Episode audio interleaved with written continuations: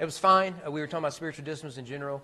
But since we talked about the stepchild of spiritual disciplines, fasting, um, there is a similar one that I think is one of the most important spiritual disciplines we could put into practice.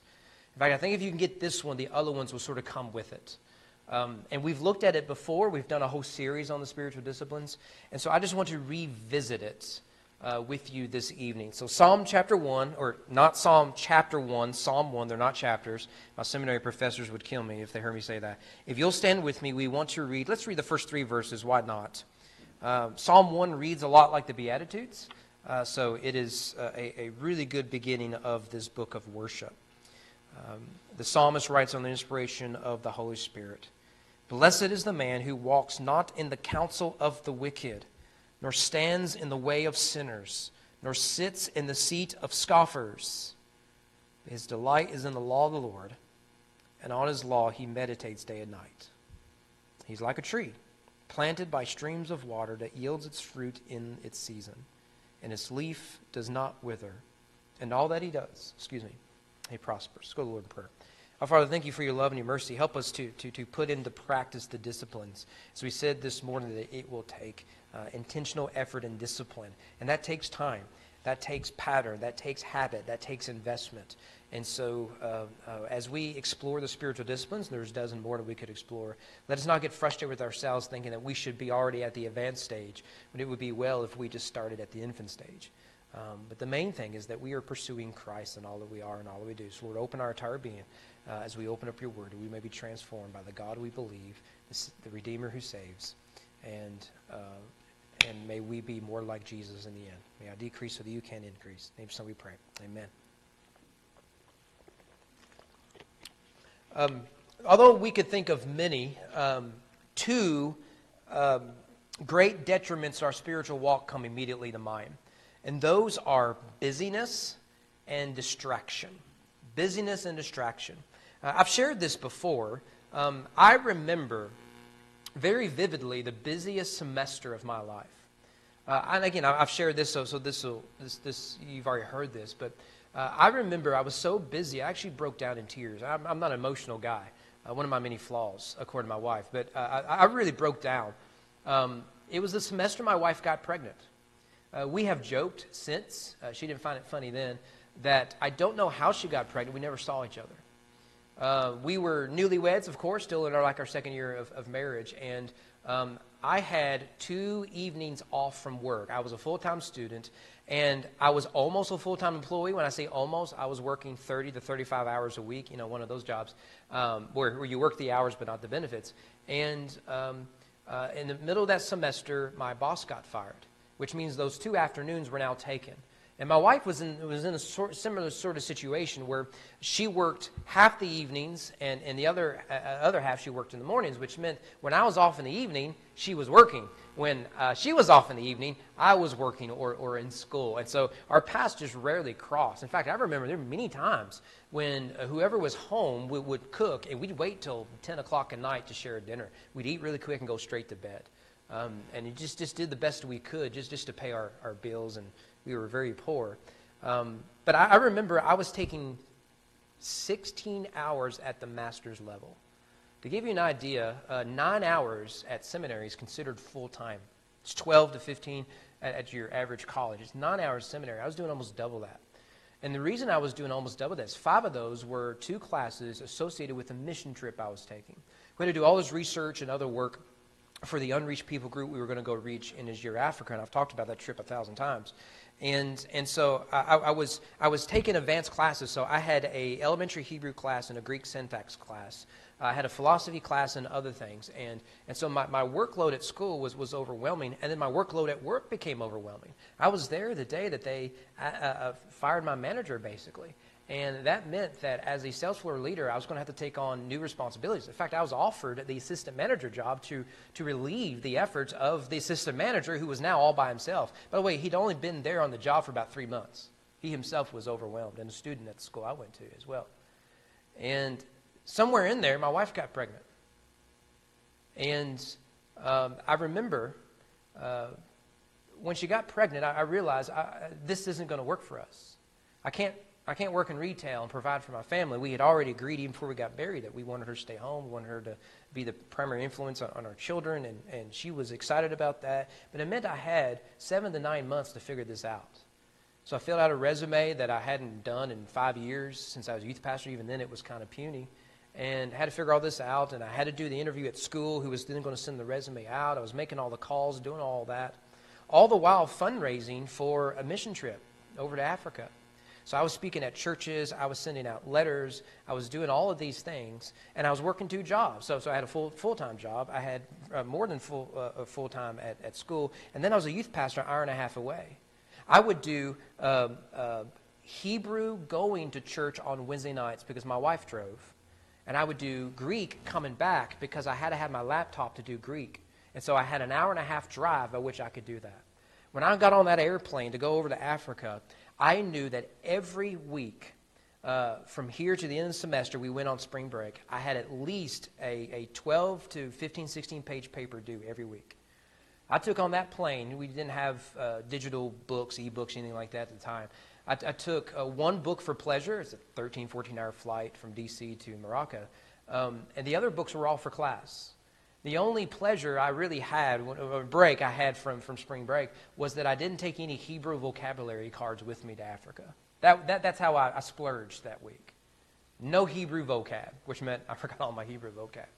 But I remember when I, when I was about to go do that first interview at Southern, just broke down. I was overwhelmed. Overwhelmed. Busyness is often in, uh, uh, used so that we can feel like we are important and I'm guilty of that. But busyness often keeps us from pursuing more important things. We often think about how it affects our, our marriages or our family, but it certainly affects our spiritual well being. There's busyness and there's also distraction. You all know about my hearing loss, that, that uh, if there is a noise in the room, uh, you can be right across from me and I can't hear a word you're saying because of this noise over here.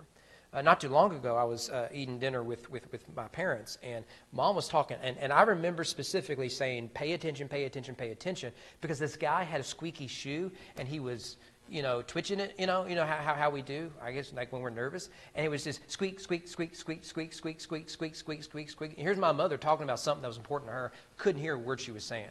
We were two feet away. This guy was 10 or 15 feet away, and that's all I heard. Distraction is an easy thing. Course, that's a goofy example. But distractions keep us focused on lesser things. They keep us from, from really investing in the things that really matter. And I want to suggest to you that fasting, although is an unpopular di- spiritual discipline for us Americans, the one that we really avoid the most, I think, is actually the discipline of meditation. Even whenever we say that, our stomachs churn thinking, please, anything but that one because we don't really know what it is the Bible says about it. So let's look to see what the Bible has to say about it before we look at the specifics. You see it here in Psalm chapter 1. It says, Blessed is the man who walks in the, not in the counsel of the wicked, or stands in the seat of scoffers, or uh, the seat of scoffers, or, the, or stand in the way of sinners. His delight is in the law of God.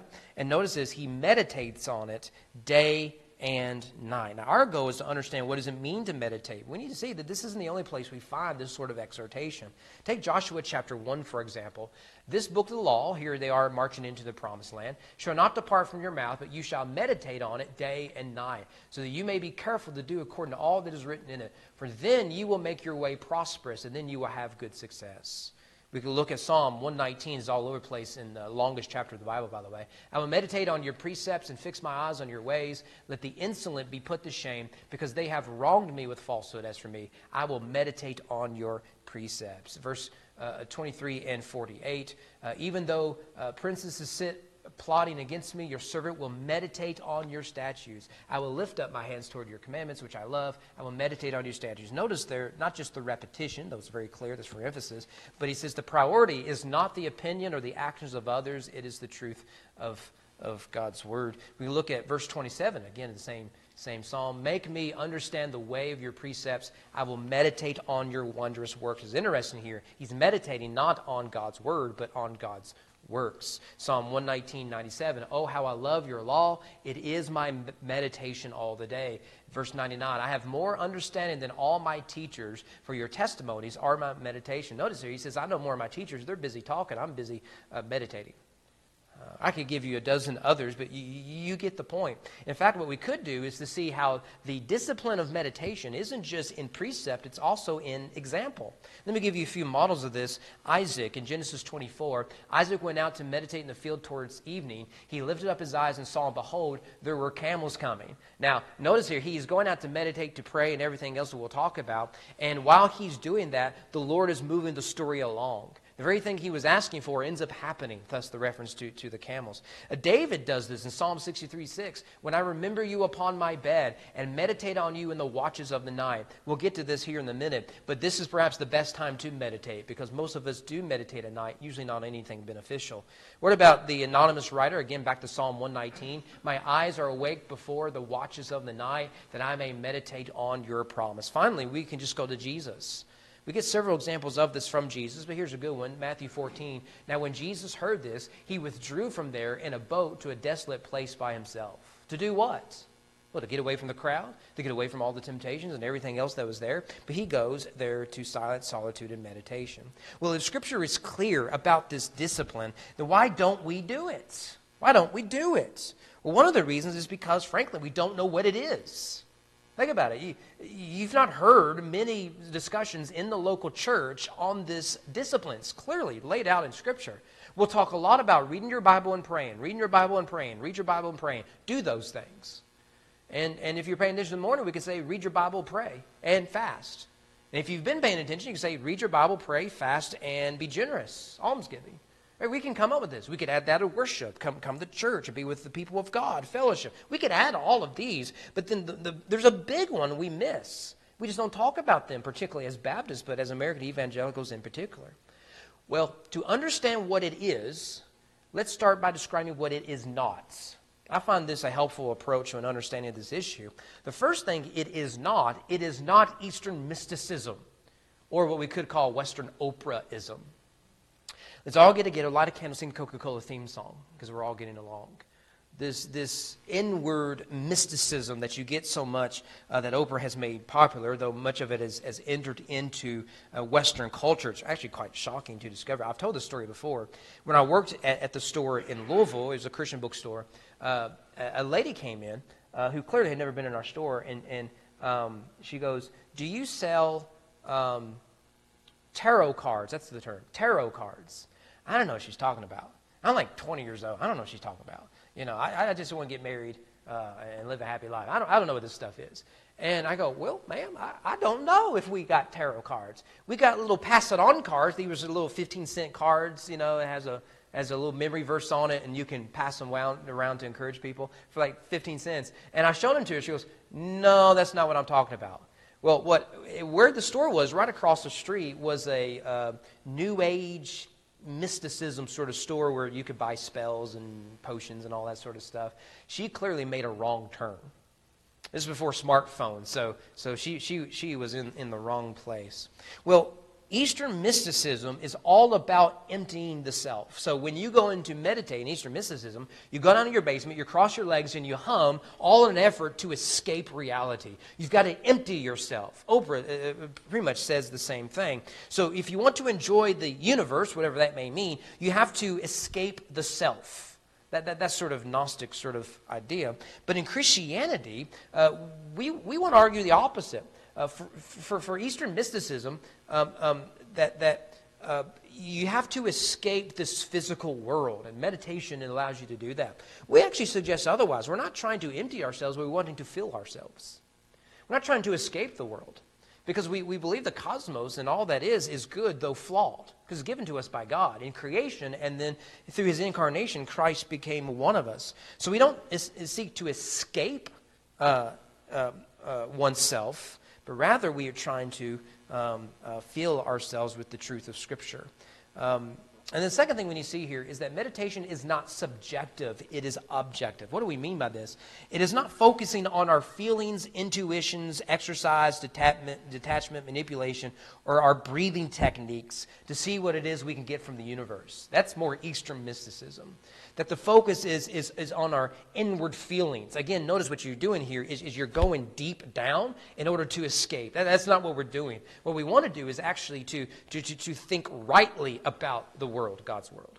And, and, and so um, often what we do with the Western flavor of Eastern mysticism is we make meditation all about what a wonderful person I am. You go get them, guy. We think so much about our feelings because we think too much about ourselves. That is not what it is that we are describing. Meditation is not about focusing on me, it's about focusing on the triune God. So, what is it then? Couple points to make here. First of all, it is silence and solitude, two very dirty words in our culture. Many of you all know my love for C.S. Lewis. Lewis had, had uh, he was a prominent professor uh, and was a World War I veteran, by the way. He was a prominent professor at Oxford, and then the war came, the Second Great War, and he was asked to do a series of talks on BBC radio in the early 1940s. Those talks became what we now call the book Mere Christianity. It was originally three books. Uh, and then they compiled those books, and we now call it Mere Christianity. Highly recommend uh, that, that book to you. Well, they, they went so well, he was asked to do another radio series. And this would make him even more famous, make him even more money, but he refused. He refused for two reasons. One, he liked to write uh, uh books rather than speak on the radio. Uh, some people like talking more than writing, some like to write more than they talk. And Lewis was more an introverted guy who preferred to write. But the main reason he didn't want to do it is because he thought radio was trivial. Oh, how I'd love to introduce him to social media and 24 hour news, right? what would he say then? Um, in his book, Screwtape Letters, which you remember is uh, uh, uncle, an uncle demon writing to his nephew demon about how to tempt a Christian. So, so, so this is this is you know how the, to tempt a believer. Um, uh, this is from Screwtape Letters. No square inch, uh, Wormwood writes, of infernal space and no moment of infernal time has been surrendered to either of these abominable forces, but all has been occupied by noise, noise, the grand dynamism, the audible expression of all that is exultant, ruthless, and viral. Noise which alone defends us from silly qualms, despairing scruples, and impossible desires. We will make the whole universe a noise in the end. We've already made great strides in this direction as regards to the earth. The melodies and the silences of heaven will be shouted down in the end. But I admit we are not yet loud enough or anything like it. Research is still in progress. Boy, they did their research. Then came the television, then came the internet, and then came social media, then came your cell phones. Noise, noise, noise. To Lewis, music and silence were good. Noise, on the other hand, was a source of real evil. Lewis was worried, worried about radio noise, and now that we have tablets, cell phones, digital music, talk radio, social media, and everything, we can really get a sense of this. I am guilty of this. If I were to go into my bedroom right now to put on a pair of socks, how long does that take? 10 seconds? If you got clean socks in, in, in, in your drawer, 10 seconds. Unfold them, boom, boom, your feet are warm now. I will try to start a song. I will try to return to where I left off my podcast. I will hum a tune uh, out loud. I will, I will see to it there's noise going. I'm terrible with this. If, if, I'm in my office, you come in, there's a, there's a very good chance you will hear something coming from a speaker. I am as guilty of this as anyone, if not far worse we need to see here that silence is a form of worship in Scripture. If you want an example of this, Revelation chapter 8, when the Lamb broke the seventh seal, remember the seventh seal opens up uh, the trumpets, the seventh trumpet opens up the bowls. So, so this is an act of judgment, which opens up a series of judgments. There was silence in heaven for a half an hour. Now, why is there silence? We remember, it's, all, it's, it's music, it's melody, it's worship, and all of a sudden, it's silence. Silence. Can we just meditate on the idea of, of silence for a minute? What keeps many of us from growing spiritually is that we refuse to stop talking. Americans are cursed with the disease that says our opinion matters. What if we stopped talking and stopped arguing and simply started to listen? Is it possible that God has something to say that you and I need to hear, but we cannot hear Him if we are busy talking? We are terrible at this. If we just have noise and noise and noise and noise. And I'm looking at myself. Often I use noise as a, uh, and spiritualize it. Well, of, of, of course I read my Bible. I listened to three podcasts today. They talked about Jesus. Let's think about solitude for a minute. Silence and solitude. Let's think about this solitude. How many Americans right now, right now, could sit alone in a dark room, no noise, nothing, for five minutes? How many could do that? Very, very, very few. Very few. In fact, it is the fear of being in a dark room all alone that draws us to turn on the noise. Average American cannot sit alone with their own thoughts. So we overuse our phones and we have music, podcasts, books, whatever it is, because we are uncomfortable with our own thoughts. I think that's worth thinking about a little bit, don't you? What does that say about us? This keeps us away from spiritual growth. Perhaps more than anything, most of us couldn't do it for, for five minutes. The reason is because we start to sink inwardly. We start to meditate on everything instead of one thing. And we're not actually being blessed through the practice, we're being cursed through it. The average person in America right now, we shy away from this because we know what would happen if we tried it. And this leads uh, uh, to, to, the second thing, and that is uh, meditation is for the purpose of godliness. Meditation leads us to repentance and obedience. When we encounter the living God, we are transformed. The ultimate goal of the disciplines is twofold one, greater communion with God, yes, and also the growing godliness. If we are growing in communion with God, we become more like Him. Proper meditation draws us to love Jesus and to hate our sins while we meditate on Scripture, meditate on the gospel. In Eastern mysticism, the goal of meditation is to become one with the universe, whatever that means. But in Christianity, the goal is to conform to the image of the Son. Which, when we, when we are in that room all by ourselves, alone with our thoughts, we start to realize we ain't. And that comes the anxiety, that comes the worry, that comes the fears, those comes the doubts. All those things we've been trying to push out with noise, now we don't know how to handle. That leads to the, to the third thing. That, and meditation is natural. You do it on a regular basis. You are already practicing meditation. How many sleepless nights have you and I had caused by our inability to meditate on things worth meditating on? There's a good chance tonight I will go to bed, I will be knocked out, tired. Sundays drain me. I'm wired when I get home on Sunday evening, and I can't sleep, and then when I do sleep, I am a deep sleep until about 3 o'clock in the morning. And for next 90 minutes to two hours, there I am, can't sleep. You want to know what happens? When I don't want to make any noise, my, my beautiful bride's right next to me. And, and I start thinking about the day. Start thinking about the next day. Start thinking about the next week, the next month. Bills to pay, anxieties I have, worries about the past, present, and future. The wife, the kids, the in laws, or, the outlaws, as we like to call them. I like thinking about work and play and bills and the in laws. Again, uh, I, th- I, think about the challenges, uncertainties, where we're going to be in 10 years, or I should have done that 10 years ago. And, and you just replay things over and over and over and over and over and over again. You are already meditating. Already meditating. Is it benefiting you? No. It actually seems to be having quite the opposite. Worldly meditation will bring more misery than brokenness than anything. Gospel meditation will spur healing, spiritual growth, and joy. Which do you think is more beneficial to your soul? Focusing on Christ or focusing on your boss? Focusing on grace or focusing on your failures? Fact, I was having this conversation with someone recently where they were struggling with a lot of doubts, lack of assurance, things like this. I'm like, I can tell you what your problem is. Your, your problem is meditation because you are meditating on the things uh, uh, of, of, of, of this world, the things of your failures, the things of your sins, rather than seeing that Christ has already triumphed over them and meditating on that, you have succumbed to the spiritual anxiety that, that you, you, you convince yourself that there's no hope for me. I'm outside of grace. I'm not really saved. I'm a terrible person. I must run away. Do I really believe this? This is nothing. If people really knew who I was, and it just becomes a cycle of, of, of, of, of just, just of just ruining your soul. And, and, and all, all the while, there's, there's Jesus saying, you know, I took care of all that. I took care of all of it.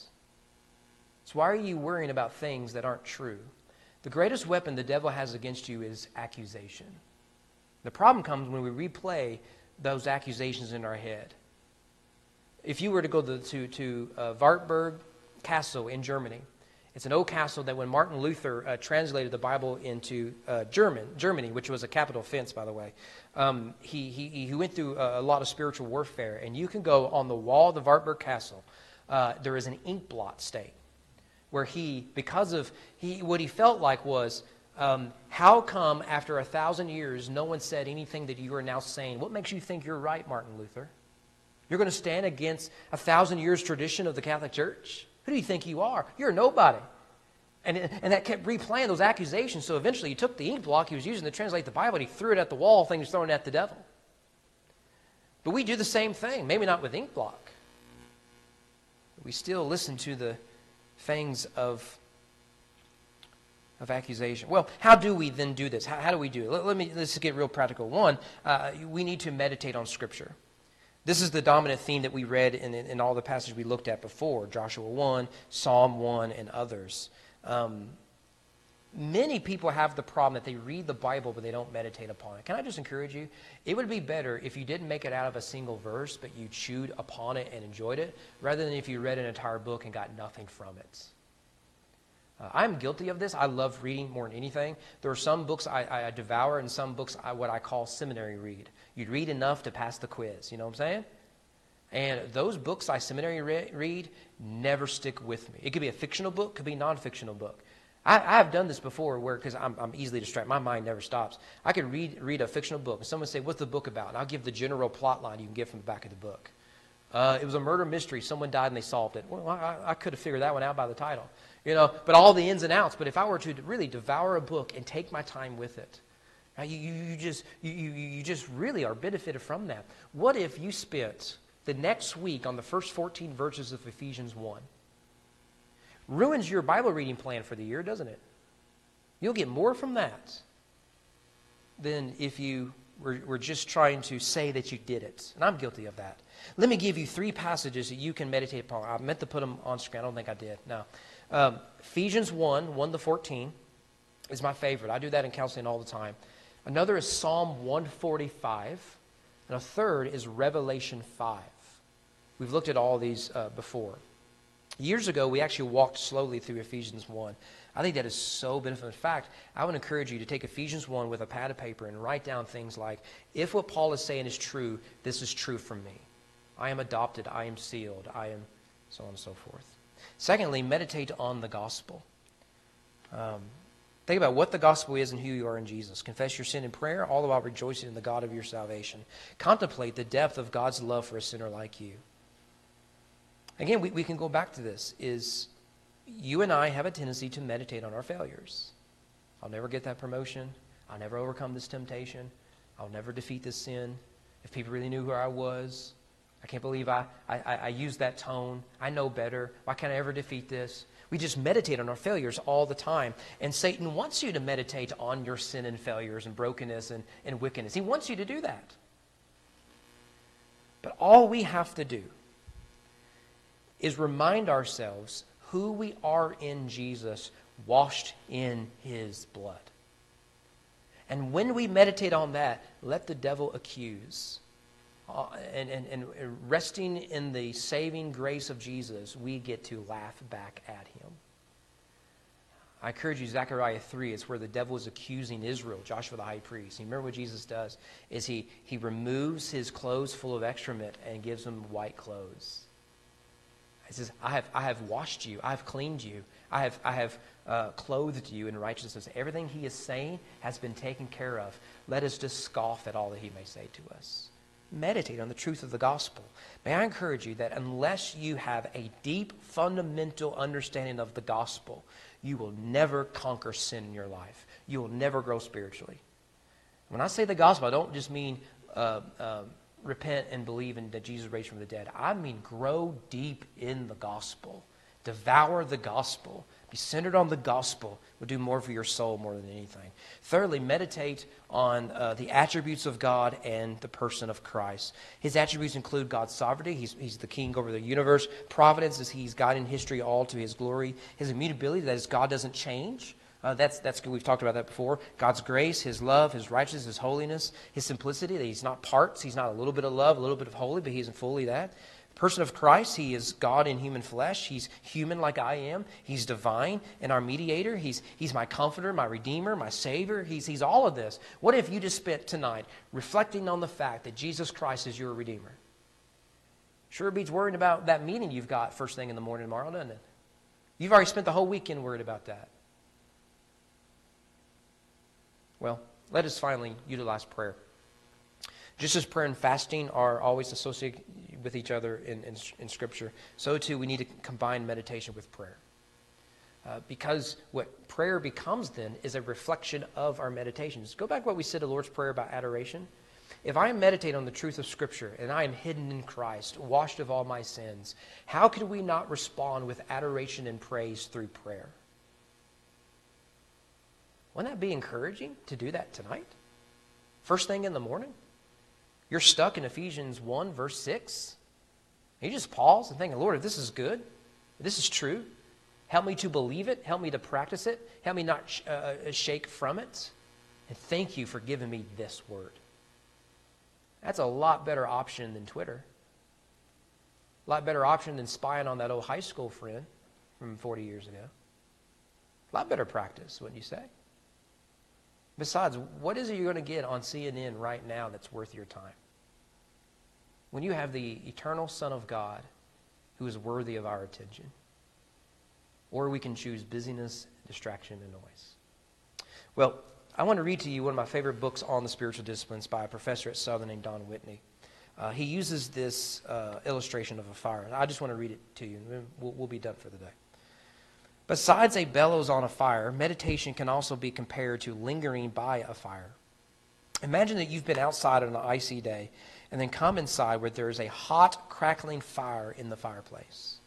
As you walk toward it, you are very cold. You stretch out your hands to the fire and rub them together briskly during the two seconds it takes to walk past the glow and the warmth.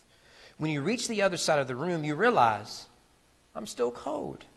Is there something wrong with you? Are you just a second glass warmer upper? No. The problem isn't you, it's your method. You didn't stay by the fire. If you want to get warm, you have to linger by the fire until it warms your skin, then your muscles, then your bones until you are fully warm. Meditation is us sitting by the fire.